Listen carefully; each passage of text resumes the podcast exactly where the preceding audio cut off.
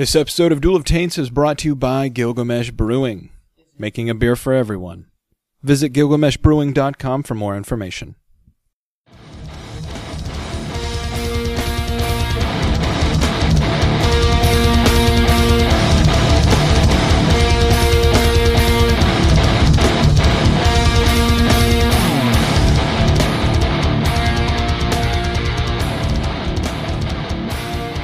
Kane, I got an inside joke for you and me that I prepared for this podcast, so you and I can titter about this. But I, titter? Yeah, titter? Yeah. I prefer to twaddle. Hey, so I found a puppet that looks exactly like Rhett. What the fuck? Do I get to see it? That's the Rhett puppet. Yeah. Do I get to see it? So anyway, oh, you fucks. Comedy. My podcast is done. Goodbye. He's even got the stupid hat. Oh, what the fuck? You always wear shirts like that. The shitty part is you got your Al Borland shirt on. Yeah. The shitty part is like this is how I normally dress right here. T-shirt and jeans. But this is how I normally dress. Yeah, I noticed. Every day. I just don't give a fuck. I don't. I like your outfit, dude. You always look. But whenever I go down to comedy, I woke up. Fuck it. Except for like a few times when I had to work at Enchanted Forest. Every time I go down to comedy, it's black T-shirt and jeans. Yeah. Every single time, unless I was at Enchanted Forest, and then I immediately had to start dinner, and then it was like I would come down there and just wearing this shit, and then I would stink like all fucking high heaven. That reminds me of a very funny story or conversation me and Rhett had, and that's all the time that we have, guys. It's been great coming. We were supposed to do this last week, and you had to cancel because you had to go to work, right? Yeah, I got called in. Well, it's funny because Rhett texted me, I texted Rhett, hey, what time are you doing this Saturday, blah, blah, blah. He said, well, hey, Bentley called me. He had to cancel because he has to go tap dance at Enchanted Forest. What I said essentially was, is what you said. He works at Enchanted Forest. I was like, cut him some slack. He's a tap dancer. and what ran through my head was like, we're that shitty of a podcast that someone would rather go tap dance at Enchanted Forest. No, they just pay me. They pay me a stupid amount of money to be there every hour. Yeah, so I know, but in my head's like, God damn, that's just like commentary on the shit. Not at all. I would have much rather, but yeah, the kids, his biological father, he was busy or something, and so Steve Jobs. Go. They didn't go to his house for the weekend. I see. And so we had him. So the daughter went to her friends, and then the boy came with me to work. And then the guy whom played, because there's two casts of three, main cast, the other guy who plays the Emperor, because it's Emperor's New Clothes. Emperor's New Clothes, Kane. The other guy who plays the Emperor. He one time took a shit in front of an old lady. Kind of. You're butchering the story. It was funny. Oh, that's cool. I've shit my pants in front of people before. Several times. But on stage in front of children at the Enchanted Forest? He wishes. One time on a forklift. Nice. The other time while lifting a tree, because somebody said I couldn't do it, so I lifted a tree. That's my favorite. You're lifting the tree, and all of a sudden, oh no, no! It wasn't. It's on the one of the episodes of the podcast. But the short story is the guy's like, no, we should just wait to do this. And Kane had waited on him for a long time, and he goes, no, fuck that, I'm going to do it right now. And he's like, dude, that shit's like 400 pounds. And Kane's just like, and he fucking picks it up and he just shits his pants. That's the best. Oh, that was like, and then he gets the. Yeah. Like the adrenaline rush was like so man. Yeah. So I was trying to walk away like a badass, but still clench my ass and like try not to waddle so turds would fall out. Like, right. The time on the forklift, I had just needed shit really bad. But I was trying to offload this flatbed. So I'll hurry up and do it, and then I'll take a nice big long massive shit. I'll get naked for it and everything. And I was taking this pallet that had a bunch of wood stacked up on top of it. Offloading this pallet, wood fell on top of the forklift, literally scared the shit out of me. Right. And then I like, oh no. So like I parked the forklift, still half the truck needed to offload. I just like got in my car and ran home. Didn't clock out. That's the best. And then I've shit my pants. I had the norovirus. I shit my pants, and when Brantley was still very little, like 6 months old. He was sleeping in our bed with me and my wife. Oh, Jesus. And all of a sudden, like, I woke up, I'm like, something doesn't feel right. And then could it be? And then like I kind of like moved around, like, what am I laying in? And then like I got the up. Whole and, pudding is on my yeah. I got up and table. It's liquid shit covering my side of the bed. Like, and my wife and kid were both asleep for it, so I kind of like rolled them off, so I get the sheet off. To kind of roll them back and forth. Right. That's only three times I can think of, other than you know as a baby. Oh but. Man, yeah. I think the only time as an adult, yeah, was in Enchanted Forest. I mean, there's been close calls for sure. Dude, when you tell that story on stage, though, fucking so perfect. Yeah, it's fun. I've had it for a long time, so it's like that was the third time I went up. I just told that story because I've been telling it for so long. I was like, oh, we'll see how it does in front of like a group of people. You know, tell it at parties in front of, you know, 5 or 10 people or something like that. But like an actual room with a microphone. And first time I told it, it was probably 8.5 minutes long. Second time I told it there was probably about 6. And then the last time it was only like 3 minutes. Like, you know, a couple weeks ago I did it because I had started on something and then I forgot what my next thing was going to be, but I was talking, I think, about Enchanted Forest anyway, so I was like, fuck it. Let's just see how this goes. And I'm training myself by, like, I'll look at my phone, I'll light it up, I'll see it, so, like, 11:45. Yeah. So, I'll turn it off, and then the next time I look at it is 5 minutes. Yeah. So I can feel what 5 minutes feels like. Yeah. Just so you know, like, when you're on stage, I've been doing that, so my sets have been getting pretty tight lately. Yeah. Not necessarily content-wise, but as far as just the time. Not need to be lit. Yeah. Like Jared rarely lights me, and he usually only ends up having to light me if I'm telling some new absurd long story or something like that, or I haven't quite figured it out yet. I want to hear this story. Like how you shoot your pants at Enchanted Forest. Oh, okay. Yeah. Go for it. So back in 2002. I was working there in the theater, and it was actually the same play, The Emperor's New Clothes, only I was Jack the Jester part, and who turns into Jack the Tailor, who, you know, makes the clothes for the Emperor and all that kind of shit, you know. So there's this, I came in that day, and my tum-tums was rumbling, and I told the guy who played the Emperor and the girl who played the Princess, there's this bit where I stood in the middle of them, and they both, like, backhanded me in the stomach, you know, because it's this... The play is basically like a live-action Looney Tune vaudeville. There's singing, there's dancing, there's pratfalls, there's running into walls, you know, cartwheels, flips, and all sorts of shit, you know, and fart noises and all that kind of shit. And so it was a physical gag, you know. I'm supposed to go, ooh, you know, and make a big old face. I was like, let's cut that bit because I'm not feeling great. And they were like, oh, okay. And so they hit me even harder. And I was like, oh, Jesus. And then there's this bit where later on in the show, I have to go underneath a table that has like a big tablecloth, so you can't see me underneath there, so it looks like a ghost table, you know, that Scooby-Dooing, you know, the shit. And so I'm underneath there on all fours waiting for them to say their lines and do ghost table. And I'm just like, oh no.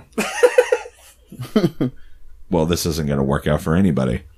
And they say some line, I immediately pop out from underneath the table, give the skip 5 pages of dialogue or something like that, and I'm just like, hello, I'm Jack the Tailor, and you know what, you look like you could use some new clothes, so I'll tell you what, I'm going to make it in 2 different colors, because there's a song that comes up next called Red Blue where they argue about it. I'm like, but, you know, and I gave like this quick little rundown. I was like, see you later, and I ran off stage.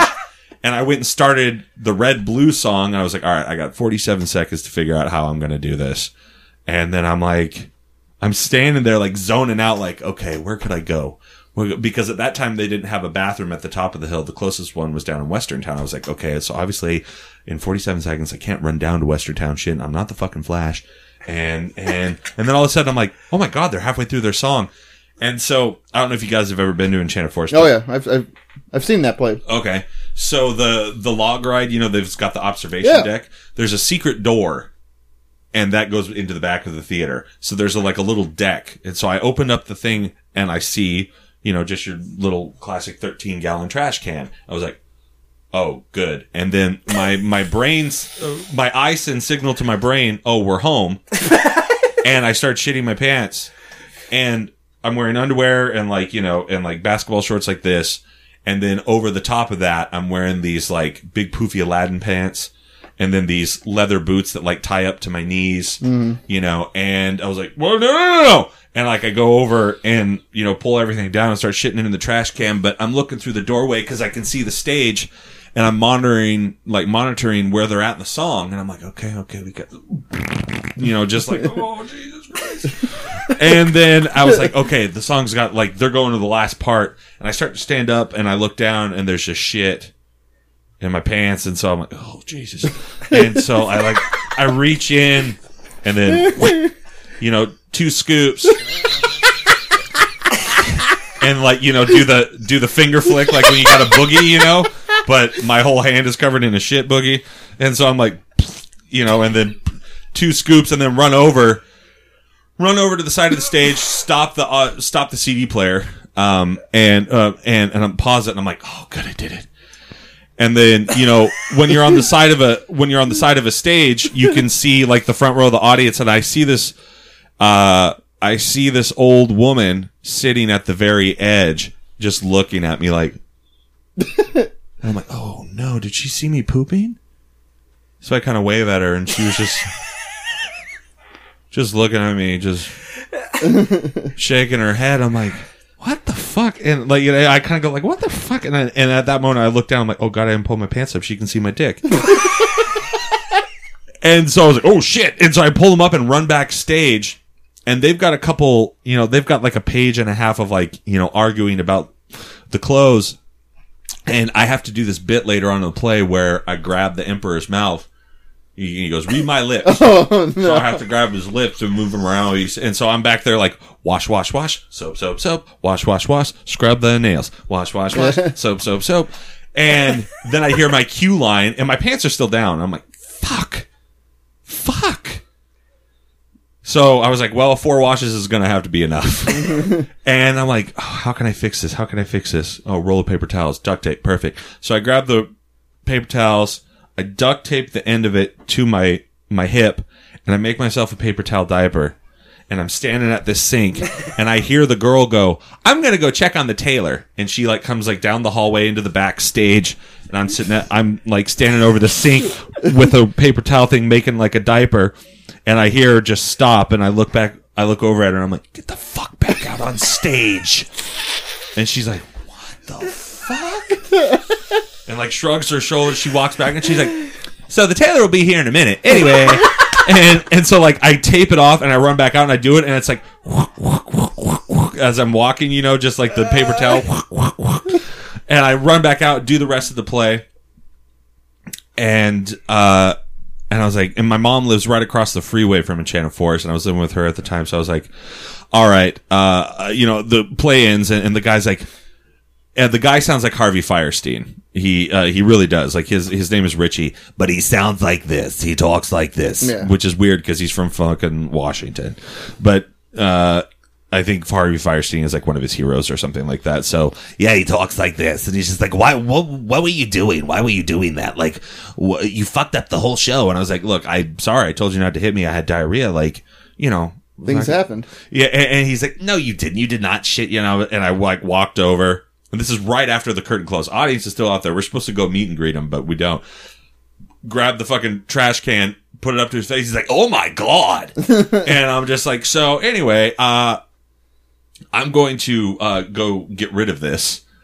And then I'm walking like down the hill past the log ride through like the English town, and people are stopping me. It's like 100-degree day. People are stopping me. They're like, hey, it's the guy for the play. Let's get a picture. And so it's like I would back up against a wall, put the trash can behind me, and like, all right, yeah, everybody get in the picture. And like one dad one time was like, oh, it stinks over here. And I was like, oh yeah, sometimes like animals come down from the forest. And they'll die behind these walls. And I was like, I'll tell maintenance. So, and he's like, oh, okay. And I get out to my car, and I'm like, oh, fuck, I forgot my keys. And then I look, and my keys are in my ignition of my car, and I'm like, good. So I go back up the hill, grab Harvey Fierstein's keys, go over to my mom's house, and then I'm like, wait, what are you doing? Like, you don't have keys again in the house. And so I kick the garage door in on the side, straight Terminator style, and the wood falls off the frame just like in the movies. I'm just like, Satagana. and like the wood. And then I go into the garage and I was just like, oh fuck, there's another door into the house. I really hope this one isn't locked because I don't want to have to break this door too. Luckily it was unlocked. It's a weird thing as a 22, 23 then? 22-year-old man to have to get in the shower and then like turn around, bend over and touch your toes and wash your asshole out in the shower. Like by just like letting the water hit your ass and you're bent over, you know? Oh. I don't know. That seems pretty normal. And then I go back, do the rest of the day, and I go down, you know, back to my car. It's like 5 o'clock. It's been, you know, it's fucking scorching hot outside. And like, I'm sitting there and I'm like, okay, how am I going to do this? I think my stepdad okay, I'll call my stepdad. And as I'm calling him to see, you know, when he's getting off work and whatever, and if he'll bring me my spare key, cause he had it on his key ring, I was like, what is that noise? And I'd left my fucking car on with the heater on all day. I got there at 9:30 and it was now 5 o'clock. Oh no. Full tank of gas. Cause I had to go deliver pizzas. And I looked at my gas thing. It was on E. And I opened, my stepdad comes, he opens the door for me or whatever. And it was, like I was saying, it was in the 90s. And when that door opened up, it's like opening, you know, like your oven. And it's 500 degrees in there. It was just, I was like, holy shit. I was like air conditioning, like cracked my window so I could reach my hand in case I locked my fucking door like a dope. And yeah. That's the full thing, you know. That's the whole day. Yeah. It's one of the coolest fucking things that's ever happened to me. I gotta tell you, it's one of my favorite fucking things that has ever happened to me. Is that story? I love it so much because people are like, man, that sucks. I was like, dude, no, that's fucking gold. That's hilarious. Yeah, that's how I view shit like that. It's like, nah, that's fucking. That's commentary track for fucking the podcast or comedy or... That's classic. Fucking... Yeah. At least make bitches laugh at the bar. Make bitches laugh. Yeah. There's nothing that'll get your dick sucked quicker than telling a woman that's, you know, in her mid-20s that as a 22-year-old man, you shit your pants on stage in children's theater. Tell me about it. I know that. Oh, yeah. Rhett knows that game. So, for sure, dude. Music shit. Yes. Fuck. Music shit. So there's guitars all around. I know you guys both play drums. Yep. And there's a drum stool out on the front porch. Yep. Which I found very comforting. You're welcome. Just for you. And I knew that you played hand percussion and hair. I did, yeah. Yeah, which was great. You were gone for a month and I gave you shit. And then you're like, well, actually, I was in a fucking production, idiot. I was like, oh, well, all right. Fuck you. Yeah, dude, for sure. When got fed and paid. That's rad. Yeah, dude, it was fucking awesome. That's great. That's what I was going to say earlier, actually. It's like, I fucking left my job at Sportsman's because I found out I got that job, and they weren't going to accommodate it. Mm. And I was like, fuck this. I ain't fucking, like, working my balls off for something I fucking hate. You know, it's like, I'm going to fucking go do this thing. I'm going to make some money, and I'm going to fucking... Fuck it. And then I'm going to go do comedy on Tuesday. Fuck you all. Yeah. Yeah. But, yeah, so... Yeah. That's great. Kane's a drummer. He plays guitar, too. Better drummer than I am guitar, for sure. And, I don't know. Kane always says I'm a better guitar player than I am a drummer. Yeah, I think that's just his way of being a dick. He's like, fuck you, I'm the drummer of Monster Addict. Is that your guys' band together? That was our band together, yeah. Oh, what's your band? Cool. Oh, we broke up a couple years ago. It hasn't been a band in years. I mean, we're like still sort of together, but we're not. It would be an easy reunion. It would be easy. We're planning a reunion. There were so many. Yeah, there's so many members of Monster Addict at any given point. Like, there's enough members who are still on good terms that we could do. Yeah, reunite. Yeah. So there came a point with a three-piece. That was a band. Monster Addict was always almost a three-piece. We were always a three-piece. I mean, there's a spot, but we had like the band started with Kane on drums and a guy named Sean who is in another one of our podcasts. And he was on guitar. Okay. Sean left. Sean left, and Kane didn't want to cancel the shows, so he called me. I listened to that. Yeah. And he's like, "Rhett, we just need Ringo Starr today." Dude, totally. I did the same shit all the time. Yeah. Where's the show? Washington. How much? Good. Okay. See you then. We didn't even ask how much. Unfortunately. Yeah. It's basically how much. If it was out of state. We always got a little bit of gas money, but it was never anything like substantial. Yeah, if it was out of state, but if it was just Portland or whatever, I would never ask. I didn't care. I was listening to the episode. I don't remember because I listened to probably like 4 or 5 yesterday. We talked about the band a lot last week.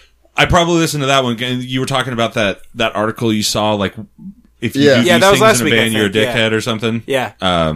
Yeah, it was funny. What were they again? Because I was. Some of them were like argue about money, like band mom, or you know, sort of like guy in charge. Like I was always like the default guy because, you know, that was what came. I would give it. People would be like, "Well, I want to do. Oh, okay, go do stuff." So have you done anything? Oh yeah. Yeah, that was Kane. Look, I'll just fucking take care of it. Kane was that guy, and then when Monster Addict broke up and I formed my next band, I was that guy. And we only played like 5 shows in my next band after that because they were just dumb. Rhett and the Weisenfeffels? Yeah, Rhett Weisenfeffels and friends. That's great. Rhett Weisenfeffels and friends. That's fucking funny, man. But I would tell you that me... oh god, who was it? Was like it was a show you couldn't make it to. It was me, AA, and Shreddy Mike. And this is after, like, I think you or my dad had made that joke about Rhett Weisenfeffels and friends. Yeah, we actually introduced ourselves like, we're not actually Monster Addict. We're Rhett Weisenfels and friends. Like, I wasn't even there. He went. I was just telling the guys about it, like, it's funny. Like, that's who we should be tonight. I'm like, all right. It was a dark time in Monster Addict history when I wasn't in the band. No, it was a show when you were still in the band, but you were like, you couldn't make that show. Yeah. So easily replaced. I know, dude. Well, I know. Like I said, that's the problem with Monster Addict, though. Kane's like the fucking prince of this bitch. He is. Meaning, dude, one time he told me, he fucking looks me dead at the face. I meant this as a joke. I meant this as a joke when I told him. He fucking, we're talking about doing shows and all this shit, and I'm like, well, dude, I don't even remember what it was, but Kane fucking looks me dead in the face, and he's like, dude, I am Monster Addict. I am Queens Boulevard. I gotcha. So it just like turned into the fucking joke. Like for the rest of the band, it was like, I am Monster Addict, bitch. That's funny. But like the beauty of Monster Addict was like any member, even me, you could have been left behind. I could have been left behind. I could have been replaced because everybody, at least 2 members at any given point, knew how to play another instrument. Right. So when it was me, Rhett, Shreddy Mike, and Freddie. Freddie can play guitar. I can play drums. Rhett can play drums or guitar or bass. I could play bass. I mean, everybody knew except for Shreddy. What a crazy thing, because I always had the toughest time finding drummers, because I play guitar and stuff, and I write songs, and I was like, or maybe I'm just super picky because I know how to play the drums and I know what I want. Yeah. It's Dave explains it best in the Foo Fighters Back and Forth documentary. Yeah. He goes, look, it's a shitty thing to have Taylor come in and be like, look, I know how to do these things. I know what I want. So play it like this when I'm supposed to be giving this other guy an opportunity to play, you know? Yeah. And so I always just recorded everything myself and then would go, if you can play this, like you can, yeah, you're in. Yeah. And then, you know, I was like, as far as fills go, you know, like, as long as it works, cool. You don't have to, you know, note for note my shit, but this is 95% what I want you to do. Yeah. You know, well, even songs between, cause there was a generation when I was a drummer in Monster Addict and the darkest generation. Yeah, pretty much. I mean, but it was a completely different band. Stuff metal. Yeah, it was a completely different band than when I switched to guitar. 5-6 different bands in it. Yeah. Yeah, it was a completely different band between when it was just Kane and Sean. Yeah. Then when it was just me and Kane, it was different. Then when we added Freddie on bass, Kane and Sean. It was Matt before Freddie. Matt, it was about the same. That's the darkest age. That was the darkest time because he's a nice guy, but he just couldn't play bass. You know, it's just. I know those guys. And then we got this guy who could fucking play he was probably easily the best bass player in Salem, easily. Like he's nobody inherently knows the bass better than him. What's his name? Freddie Vasquez. Freddie Vasquez. Vasquez. And here's the thing about Freddie: he has no understanding of music. But he has perfect rhythm, like the actual perfect rhythm and perfect pitch. Nice. And he made me a fucking better drummer for it. So when we got Freddie in it, because that's important. I mean, when we got Freddie in it, we almost became a completely different band at that point. Oh, yeah. Just because Freddie alone just adds a lot. And then I switched over to guitar, and we brought in this dude named Shreddy Mike. And then the feel completely changed. Because where I was more of like a groovy guy and doing these groove beats, he was just like, He just introduced the recording at the beginning of the at the podcast. That's Shreddy Mike on drums. On drums. Yeah, and so it just has this straight feel, but it's super fucking technical. Well, more technical than you or I should say. Like Rhett's more of a jazzy drummer. I'm more of a here's a fucking beat, follow it. Very I'm not a pocket drummer, but like definitely a jam band drummer, like a groove drummer. Yeah. I set the groove and you fucking follow it, or there's no other option. Yeah. Mm. I think that's a fair way. And then Shreddy Mike, he's just like, he does these intricate fucking double bass thing. Yeah. That sort of shit. And he's got the toms rolling with it. And it's cool as fuck. And it changed our style a bit. It still fit all of our songs and we just adjusted and fucking brought them into a different light. But then we were a completely different band with that. Yeah. Then we were a completely different band when Freddie left and Double A joined. Yeah, on bass. And you moved to, and then there's times in between that where Rhett would play. He was our bass player. Mm. Yeah, again, the beauty of having people who can play multiple instruments is you never had to cancel shows because Rhett. There was a time when me could easily switch back and forth between bass or drums and guitar. So it's like we always had that. There was a time when we went on tour. I played bass, and then it was like, anytime I don't know the song, I'm just going to play this and just go nuts on stage. And I did. It was like, bah! But dude, this has always fucking interested me, and I'm sorry it's taken so long to fucking get to it, but because every time that you talk about it on, like, you when you were talking to Boz on 45th Parallel last episode I was listening to, even Jared, it's always, you're always talking about, oh, that band I was in. Oh yeah. Well, Boz was in the band, in two of the bands with me, so he knows. Oh, okay. Well, so fuck, dude, tell us some of this shit about you, because I mean, so what were your bands? What were? Well, my very first, I grew up listening to, my dad worked at a country station. And it was KYKN, the radio station that's still in Kaiser. When I was a child and I'd first moved to Salem when I was 4, that was a country station instead of talk radio. Yeah. And so he worked there the night shift. And I got to meet Ricky Skaggs at the state fair when I was like 4. Nice. So, but I never understood that, to me that was the same as... It used to be 97.1 Kissin' FM. They were oldie station in Portland. Yeah. And so the music that my father played as far as, country and then, oldies, that was just all old music to me. It was the same as the Elvis, as the Beatles, as Hermits. Yeah. Mrs. Brown, you've got a lovely daughter. That was the same as, to me, is a honey, don't cry, no. Where's that Ricky Skaggs? Hey, it's cold outside, won't you sleep on the floor? Honey, won't you open that door? That was all, to me, that was all the 50s or 60s or, my parents' music. No, that was the same for me. And then I went to a private Christian school called Salem Academy. Oh, yeah. Of course. Hey, my school played sports against your school. Yeah. I went to Kennedy in Mount Angel. Oh, nice. Yeah, so... Yeah, and then because we don't, it's not a very big school. Our bus that picked me up in Kaiser was a short bus, and it had the tape player in it. And in the 5th grade, my bus driver was like, "You gotta check out this tape. You gotta check out this tape." Because I was like the last kid on the bus. Yeah, he's like, "So when all the other kids, I'll put the tape on. I think you'll really like it." And I was like, "Okay." And it was MXPX's Pokinatcha. Nice. And I was 12 and they were 16. I was looking at the little cassette liner. I was like, oh, they live in Washington. They're 16. Holy shit, we're basically best friends at this point. Yeah.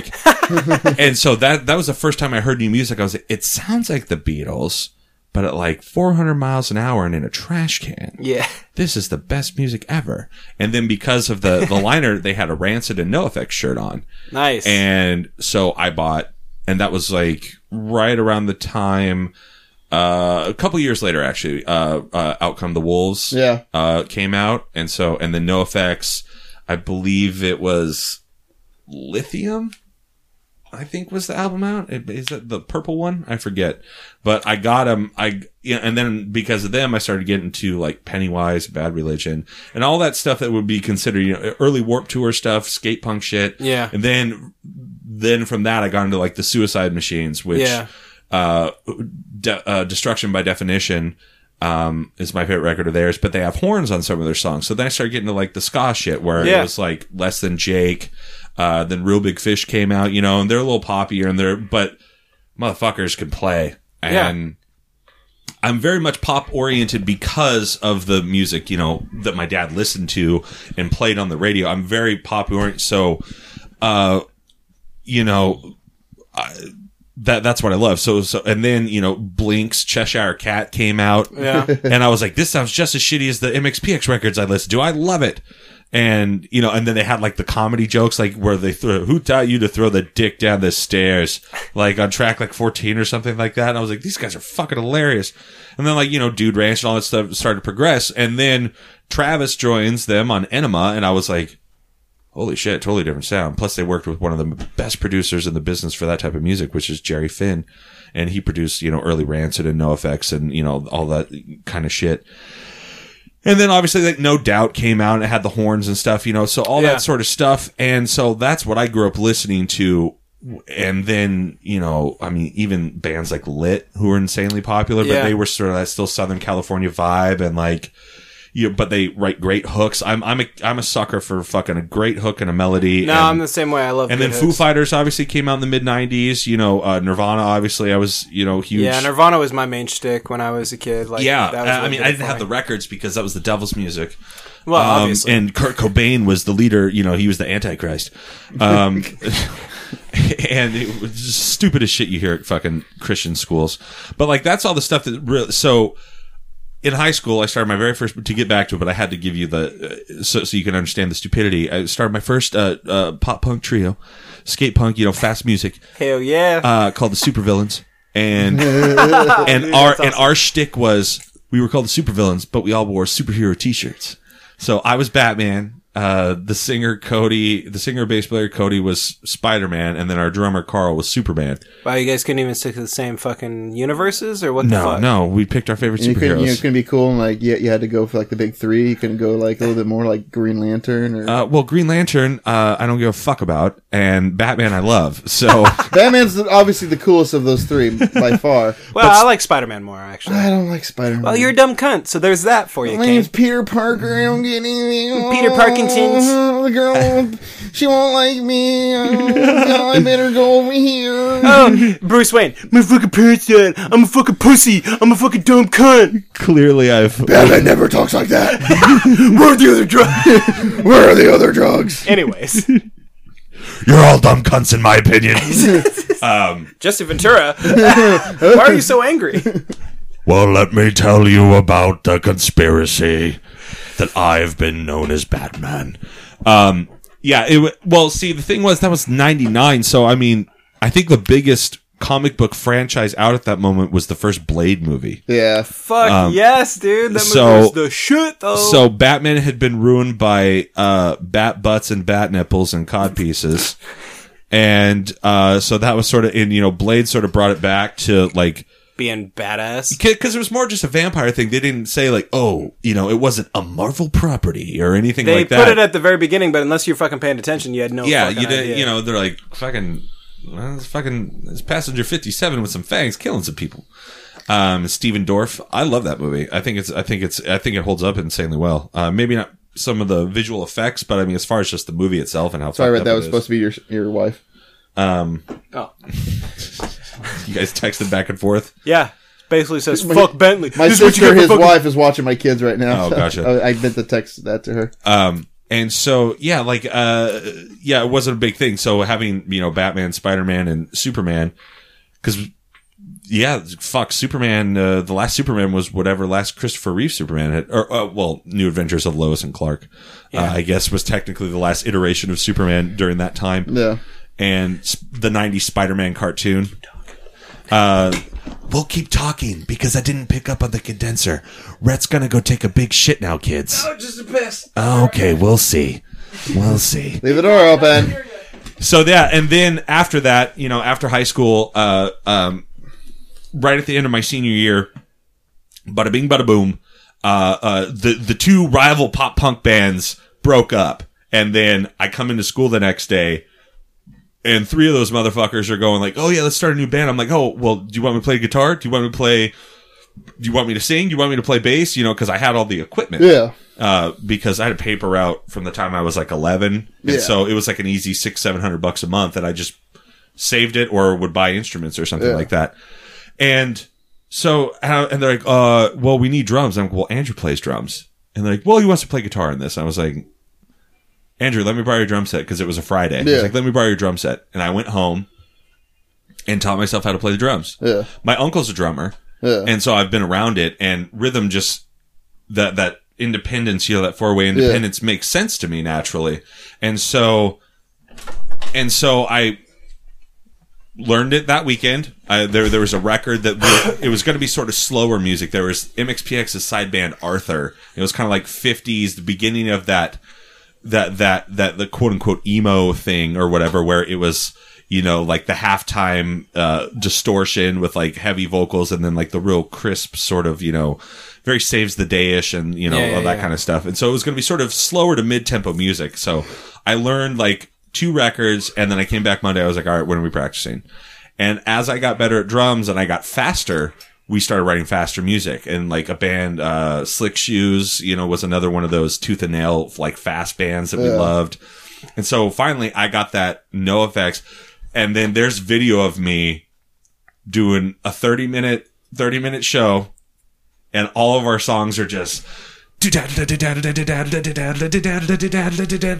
that NoFX thing, except that he does triplets. Yeah. I did straight 16th notes. So it's just. So fuck him. And that's what at you're that saying. Point, it's probably 32nd notes. But, you know, but it's just.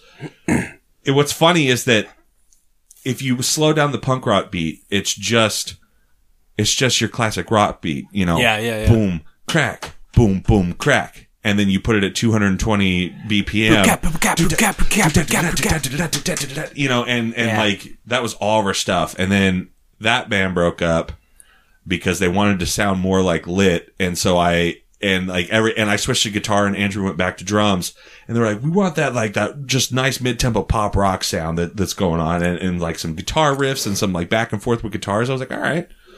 And then finally I would keep writing songs, ideas, bring them to practice. And after like 3 weeks, they just kept going, no.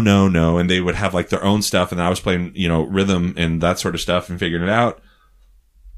And then one week I finally was like, well, here. And I just transposed a Lit song into a different key and kind of changed the riff a little bit. And they're like, no. I was like, fuck you guys. That is a goddamn Lit song. That's exactly what you're fucking asking for.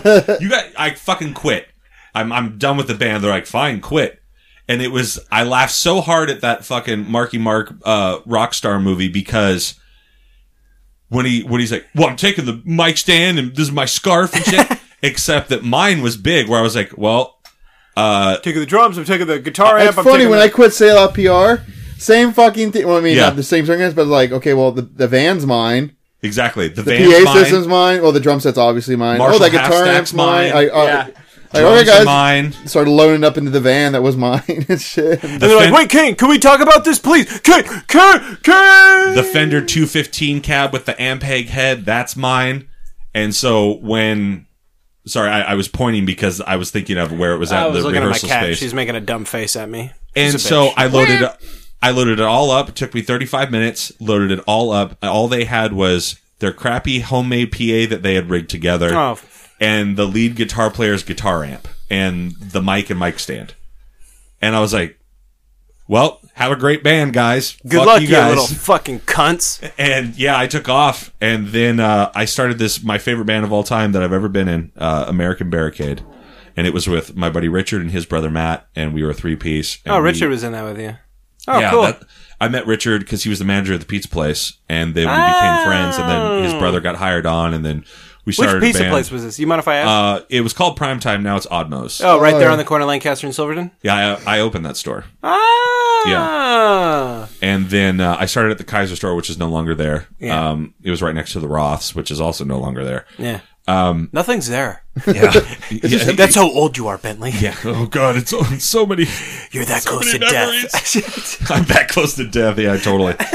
Fucking, and so yeah, and then we were a band for 3 or 4 years, and we toured all over the place and played shows. Probably the highlight for me of that was the Paris Theater.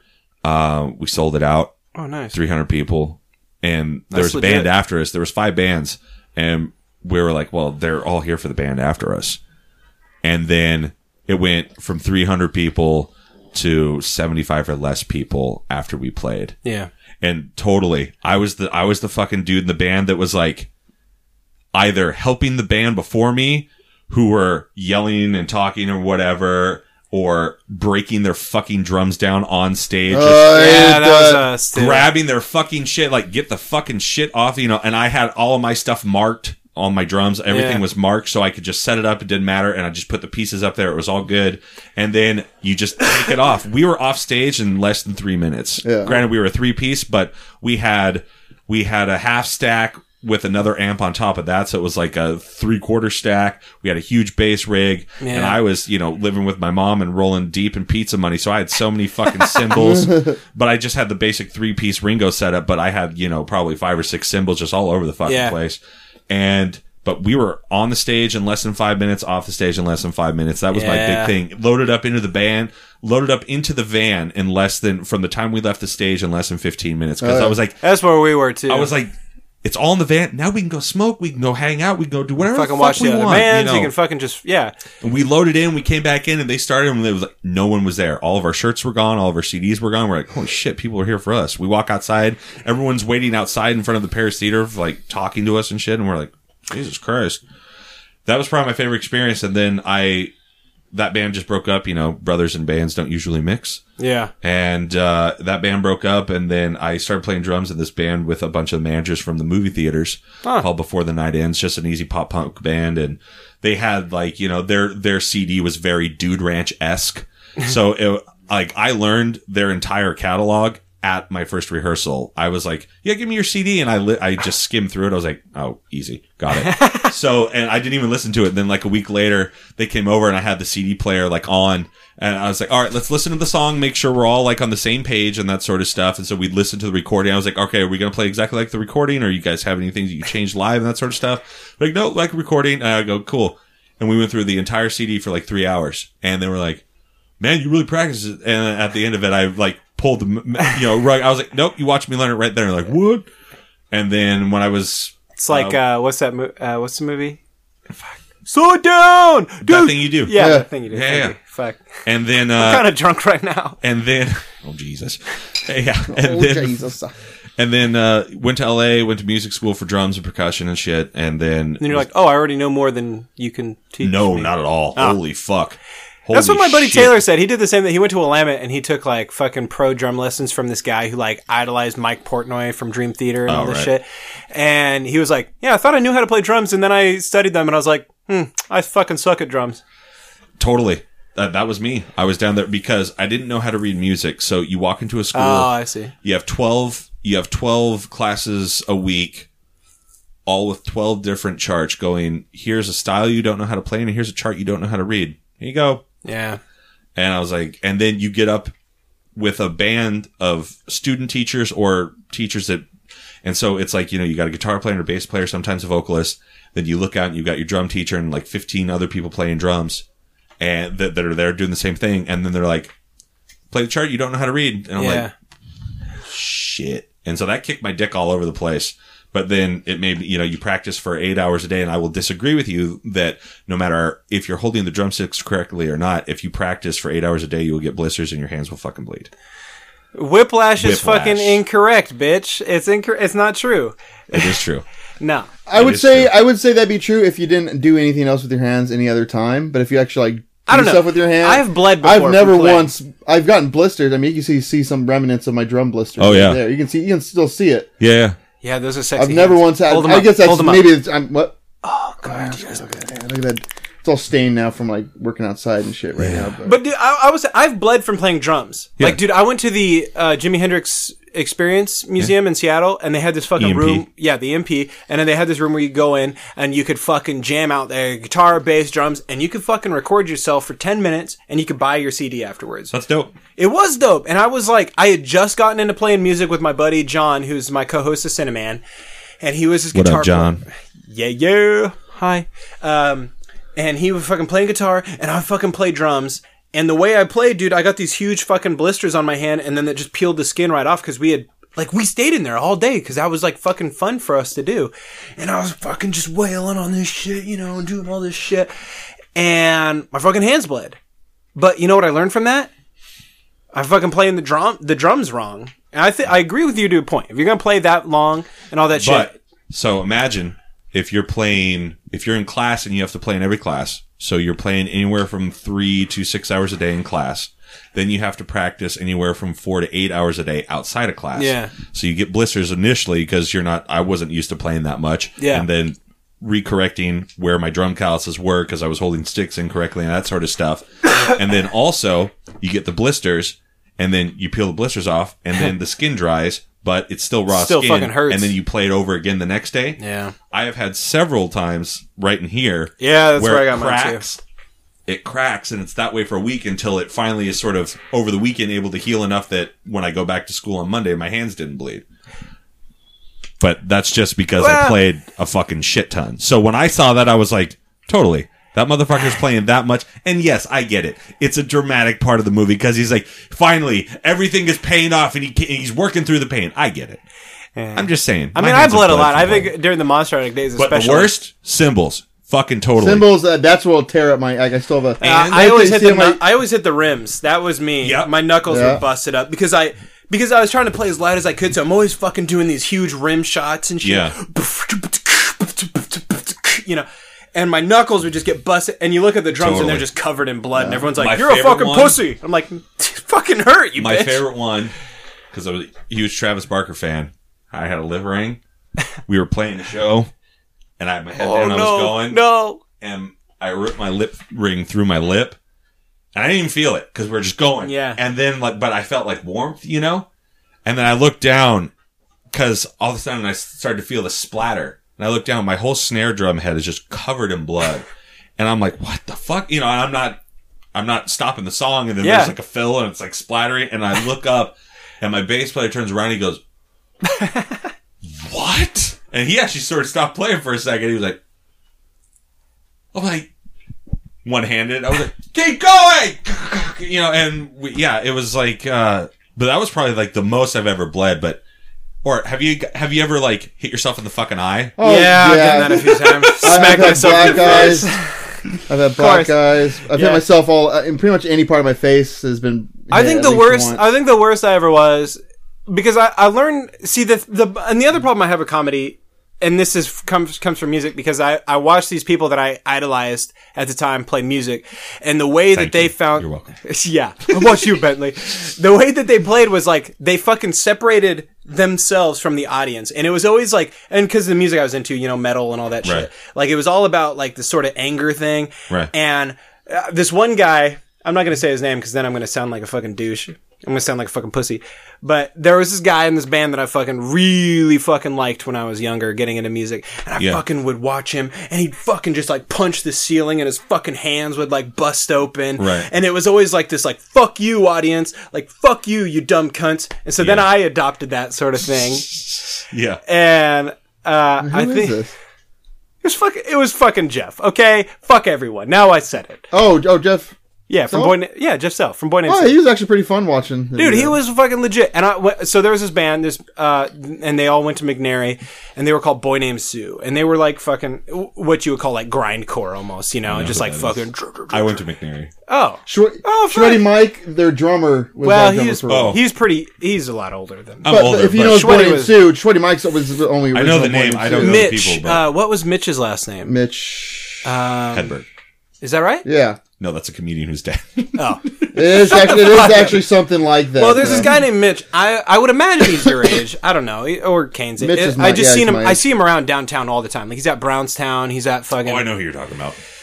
He fucking hangs out with this chick who's the bartender at fucking Kitchen on Court Street and all that shit. Like, anyway, he was the original vocalist for Boy Named Sue, and then he left, and then Jeff joined. But anyway, I fucking liked these guys, because when I was in high school, that was the kind of music I wanted to play. And, you know, it's like I saw Jeff for the first time when I was in Monster Addict and all this shit. And it was always this whole, like, you know, fuck you, audience. Like, you know. And so then I got into that whole thing. And we used to just fucking wreck our shit on stage. Kane would fucking throw his guitar down. I'd fucking spill the drums over. And they were Kane's drums, so I didn't give a shit. Right. Or we've been trashing. That was our, because no one ever trashed, and in Salem, no one trashed their musical gear. Because the Salem scene, because it's expensive. Well, yeah, because everyone like one of the best. You know, our stuff's got to be. We got to get our Bass and Mookie fucking triple rack set up. Really, like who had the best like setup. That was us. And me and no, that wasn't me and Sean. When okay. We still respect you, Bentley. Me and Sean. It was all my equipment, so. Well, that makes sense. Well, me and Sean's thing was like, let's give the scene a kick in the ass. Let's do everything different from everybody else. Yeah. You know, and we were two-piece, so that was easy right off the bat. Yeah, you just play fucking short, fast songs. Well, two-piece was louder than anybody else, so he had a dual full stacks with an A-B switch, so he was just like this wall of sound, and I just have... I have a simple Tom a Rockstar. I'll fight anyone who says Tom a Rockstar is a crappy set because those things are fucking durable. Dude, you literally, I was watching a video the other day. You fucking picked my bass drum up. And it's funny because I could still feel the pain. I spilled my drums over and I'm like trying to knock them over, but they're like staying up straight and I'm like pushing them. And you fucking come over and you grab my bass drum and you pick it up and you throw it straight at the ground and it bounces off the ground and into me. Yeah. So that's why we started doing it because like, yeah, back in the day, that would be the very cliche thing to do, is destroy your equipment. But in Salem, no one was doing that. Let's shock some people. We got to the point where we play shows and like all of the all the sound guys like fucking run up and like pull all the mics off the drums and all that shit. Basically, they look at me because not every show we do it. They look at me. The big ones. Are you gonna do it? And I'm like, oh fuck yeah! And so they'd run and start grabbing the mics out of there, like running off stage. Because I knew like that was the last song, and it was. I was the opposite way. I like all my stuff nice. I was the same way, but I was playing on Kane's shit. So I remember, Matt, the singer and guitar player of American Barricade, one show jumped up on my bass drum, and I fucking ripped his ass apart after the show. I was like, don't ever fuck, because if you break it, you buy it, bitch. You gotta buy me a new bass drum, and you might as well at that point just buy me a new drum set because you're only a couple hundred off. And he's just like, Jesus. I think we lucked out. We were always like playing on like Frankenstein sets and like all this shit. So it's like if something broke, we had a replacement. Now I wouldn't care. All of our shit was secondhand. Beat to shit, and it's just sitting in my basement, and I just bang around on it now. Yeah, but. That's sort of how we were. We were, and it's like, you've probably heard us fucking say it about the podcast. Like, we're just the ultimate don't give a fuck. We just go up there, we do our shit, and you either like it or you don't. That was us, too. And we were very much like a three-piece kind of Foo Fighters type of, I'm not going to say Foo Fighters is heavy rock, but they're heavier than... Well, no, they are, though. Rock, they're heavier rock and roll. I love Foo Fighters, so... yeah, I do. Well, clearly, I love the Foo Fighters. But... we were definitely in that vein or whatever, but we were a three-piece. But we played with metal bands all the time. God, we played with this fucking stupid band called Crossface all the time from Portland. And we had so many jokes about these motherfuckers. Like, it was so great because we couldn't understand. And one time, because they're very much like, and it's going off of the last episode where you guys put the song at the end, it's very similar vocally to like what was on that. And we love melody because we're all pop. Matt's biggest influences were Bob Dylan and Kurt Cobain. Wow, he was 15 and 16 when we wrote our first. When we wrote our first record, he was 15 and 16, and so like we're all melody whores, and so so we would be standing there digging it, but then they would start to go into like rah, rah, rah, rah, and doing whatever they were doing. But they had this one time, this guy screamed something, and we all look at each other, it's like. Did he just scream the name of the band? Because it sounded like going, Crossface! Shugga dugga dugga dugga Crossface! Crossface! And so that's like, that would be our band joke for if we were ever like in a bad mood or we were on a long drive or something like that and it'd just be Crossface! Crossface! Crossface! Crossface! Crossface. It's funny you say that because Kane was in this band that became more popular than Monster Addict. Called Crossface! God damn it! Well, I started that band. We fucking dude. We poured our heart and souls into Monster Addict. Now you Joe Pesci me like in Goodfellas. Yeah, exactly. We were fucking so Monster Addict. I think Monster Addict was a popular band in and of itself. And the weird thing you say, like you always playing with metal bands. We were a metal band, always playing with like fucking punk bands and shit. And punk band. We'd play with anybody. We weren't popular. We were probably the most respected. I think band. Respected is a good word because I think there was a lot of people that fucking hated us. There's a lot of people that were just like. Yeah, Monster Addict's playing, whatever, let's go fucking check it out. Like, there's... Yeah, respect is a good word. Going with that respect thing you guys were talking about, I think on the last episode, was very similar in our sort of situation because I band-mommed them, we were always there early, we always loaded in, we were always set up, we weren't fucked up, well, we were, but they didn't know. And because our show was always good, like, you know, you say, oh man, we were so fucking drunk, but that was a great show. And then it's like, you watch, I videotaped every show. Yeah. Just like I audio record every set that I do. Yeah. And I would go back and I would take notes on the show, and, you know, we would tighten our show. We had a show. We had that shit where it was like, this song has a little vamp going into this song. You know, we did all that sort of stuff, and promoters and people appreciate it, because we would much prefer to go first or second and set the bar, that was which is what we always did. Never go last. Oh, there's a band that's fucking bitching about this time? Okay, we'll go. Yeah. Exactly. Good luck, bitches. Exactly. The exact same attitude. Follow that. And then same thing, bring it back to comedy, that first Friday show that I bombed, I'd never gone first before. Yeah. I was always like fifth or sixth, you know, put in after the audience was warmed up. So for like a month or more, I was like, put me bullet every single time until I tell you to stop. It's the way to do it. I mean, but like I was saying, though, Kane was in this band that became widely more popular than Monster Addict at one point. They were called Armed Pitbull, and they were this old school, like, hardcore. Old school hardcore. They went for this, like, 80s style, like 90s style hardcore, like.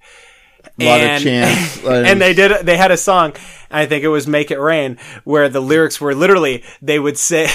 All the lyrics were from a drunk phone call. Yeah. Drunk that I made. Phone call. And the lyrics literally, wasn't that right? Armed Pitbull will fuck you up. No, I thought that was Make It Rain. No, that.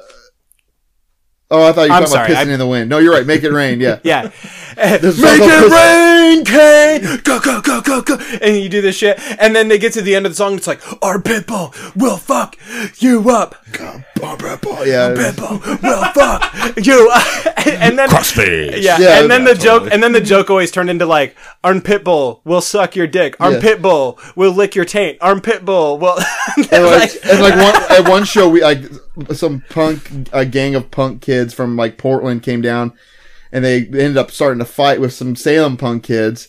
And Armed Pitbull, being that it was at Wasteland, the venue, and we were one of the house bands. We pretty much lived there, yeah. So there was no like staff in there, so we're like, okay, I guess we're staff. So we took it upon ourselves to break it up, right?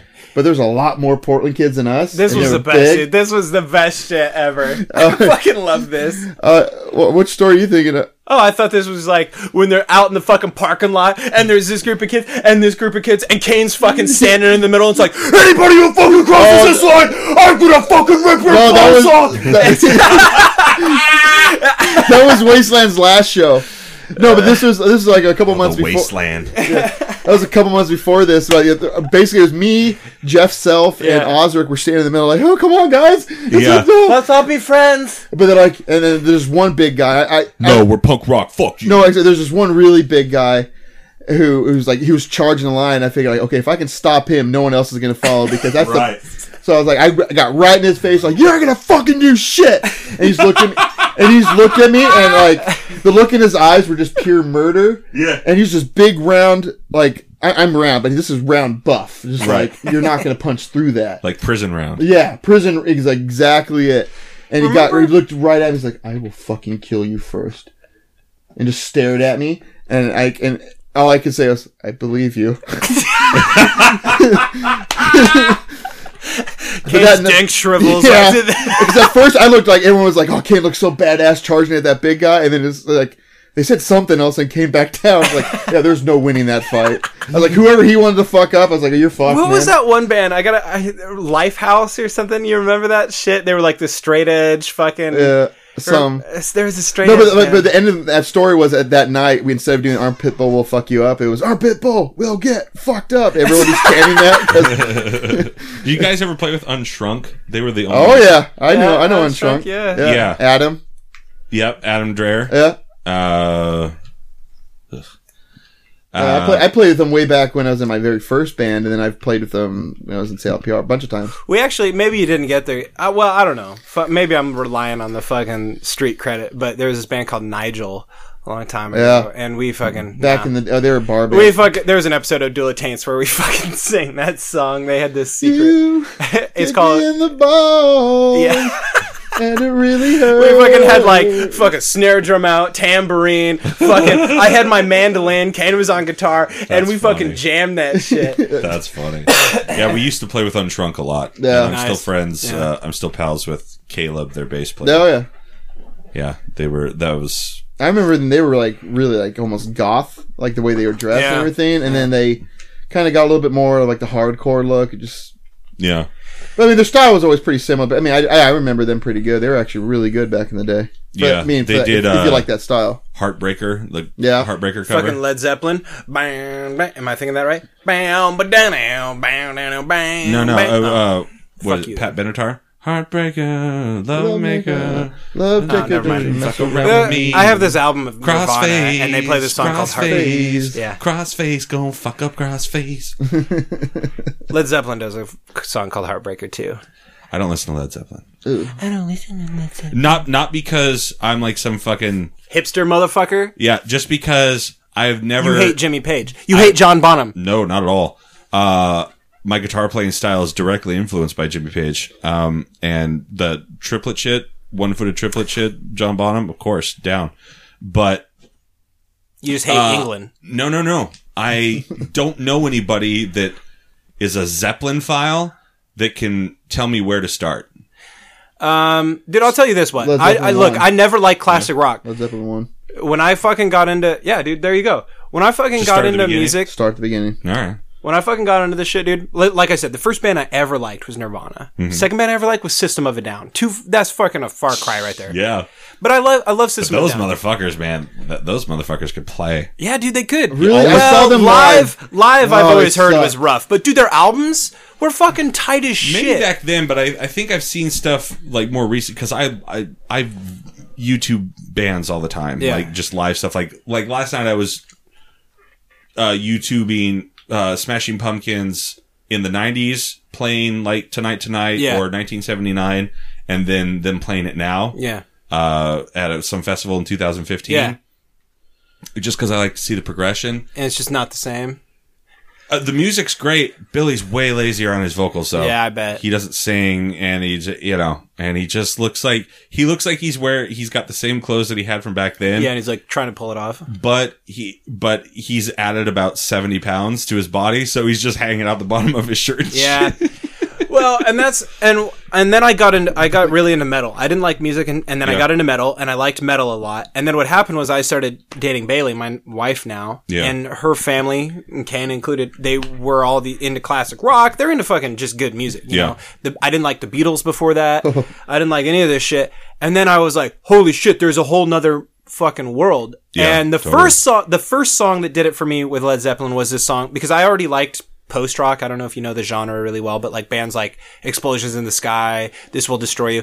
Either way, it's just instrumental, fucking long form, 10 to 12 minute songs. Just and then the song is just a fucking gradual crescendo until they're just fucking going nuts. And it's not heavy music. It's not. It's post rock. Mm. It's they got clean guitars, and then by the time they get to the crescendo, then the overdrive kicks in, and they just got the drums just doing this crazy shit. Oh, interesting. The first song I liked by Led Zeppelin. And I actually came to it because I heard a jazz cover of it first and then a Tool cover of it. And it was called No Quarter. Oh. A fucking great motherfucking song. That's Led Zeppelin 4. Right? I think so. That'd be like, because everyone's like, start off with Stairway to Heaven. Stairway to Heaven, no. That's not Led Zeppelin. Led Zeppelin is, Just start off. I don't know. Led Zeppelin 1, I think, is a good place to start now. What's the one? It's one of the more popular ones, but got that guitar. That's Hair of the Dog or something, isn't it? That's Black Dog. Black Dog. So I don't like that song. American Barricade. I didn't know that song. I had no idea. Matt comes in and he's a classic rock guy. He starts playing that riff, and I immediately. Yeah.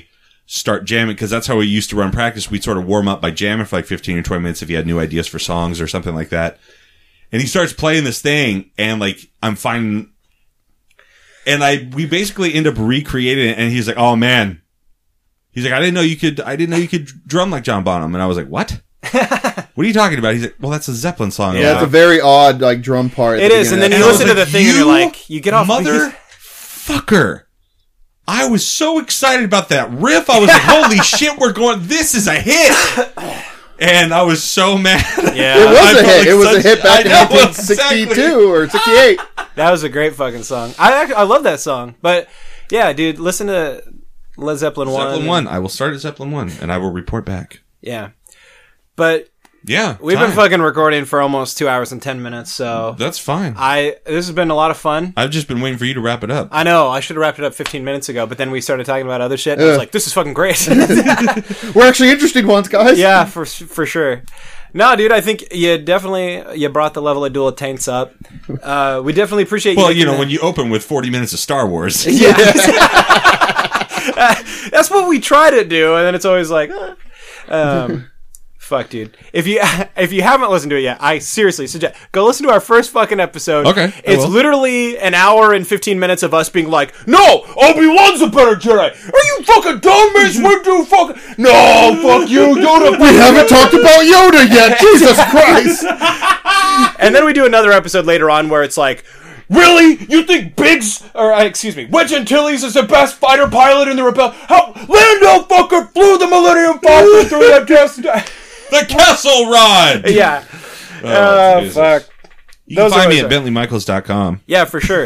Wait, do you really have bentleymichaels.com? Yeah, it's got all my voiceover stuff and my music stuff. Is there, like, naked pictures and... No. Tell us. No, those are just because that's too far? That was the way you shake it is like, dude, that's so stupid. He fucking gives us a picture. No one wants pictures of me naked. He's like, in honor of Dule of Taints, here's a picture of my taint. Extra salty for you two boys. Oh, God. It looks like... did you clap your pants that day, too? When a possum's been in the road for about 3 days after it's been hit? That's what his taint looks like. And that's not an exaggeration. I mean, if anything, he's just underplaying it. It's way grosser.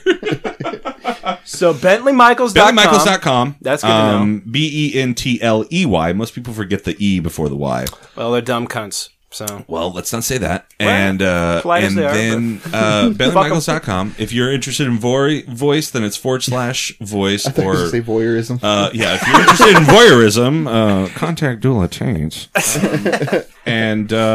Or if you want music, I believe it's /music after the .com. Nice. It's very simple, very user friendly. No, he's got it all right. Check out Thinking Thoughts in the iTunes or Stitcher, and same with 45th Parallel. And they both have very similar cartoons because we got Steve Stark, who did... Oh, I forgot to tell you that. Steve Stark, the guy who did the Clerks, animated Jay and Bob's super groovy cartoon movie. Oh, Jay and Bob, yeah. Jay and Bob's super groovy cartoon movie, and then the first season of Smodimations. Okay. Where, he's... I do voices for his YouTube channel, and then, he drew our logo for us. So fucking shout out to Steve Stark. Yeah, for sure, dude. Check out Steve Stark. And then Flesh Studios, obviously. Josh Stifter, who's another Kevin Smith animator, and he's got a animation that's on the cutscenes of Tusk, the Tusk Blu-ray. Oh, nice. And then he recently animated something for me, and he did that drawing of Jared and I that I showed you earlier. Yeah. And he did a piece of animation for me as well of this Timmy Thomas cartoon that I'm always talking about. Nice. And then Steve's working on a cartoon for us as well. And, so Thinking Thoughts, 45th Parallel, or BentleyMichaels.com. Or you know what? Get your asses down to fucking Capital City Theater on a Tuesday, 8 p.m., $4. You can watch me. Or free if you get the fuck on there. Yeah. You don't want to pay $4? Go on stage. It's free. Just get there at 7:30 and sign up with Jared Richard. If you want to see Bentley be funny and Rhett be... Oh, fucking mic drop. Mic drop. Shit. I can't do that. Now I feel less cool because he had all this stuff, and we're like, I only do it because I'll just keep talking. I feel less cool because now, like we're on Twitter. Yeah, Kane doesn't really check his, but at Bentley Who on Twitter. As always, listener, you can fucking hit me up. I'm at Red is Awesome. RETT is awesome. Kane at Kaner Wainer. I won't check it. Sorry. At Kaner Wainer. Yeah, he won't. We also got our fucking show Twitter up. Dule of Taints. At Podcast TT. At 45th Parallel Pod. There you go. We're also at Dule of Taints. You can email us. .com. You can. We don't do dueloftaints.com. Oh, I thought you guys had a website. We do. It's not .com. For our network. Oh. It is a .com. .com. I'll get there, you motherfuckers. I'm no one stopping We're at Dule of Taints. You can like us at Facebook. Facebook.com/airpodcast. Air stands for Awesome Internet Radio. You can email us at awesome@airpodcast.com or duel@airpodcast.com. And you can always call us and have your voice heard if you're funny enough on our show. The number is 657-888-3835, 657-888-DUEL with an E. Once again, thank you guys for listening. Bentley, thank you so much for fucking making the drive all the way out to our podcast. Woo! I just scared your cat. She's a dumb cunt. She's a dumb cunt. Once again, thank you for listening to Dule of Taints, the number one podcast where we argue about shit you don't care about except for today. I'm Rhett. I'm Ken. I'm Bentley. And it's a trap. It's a trap. A trap. A huge trap.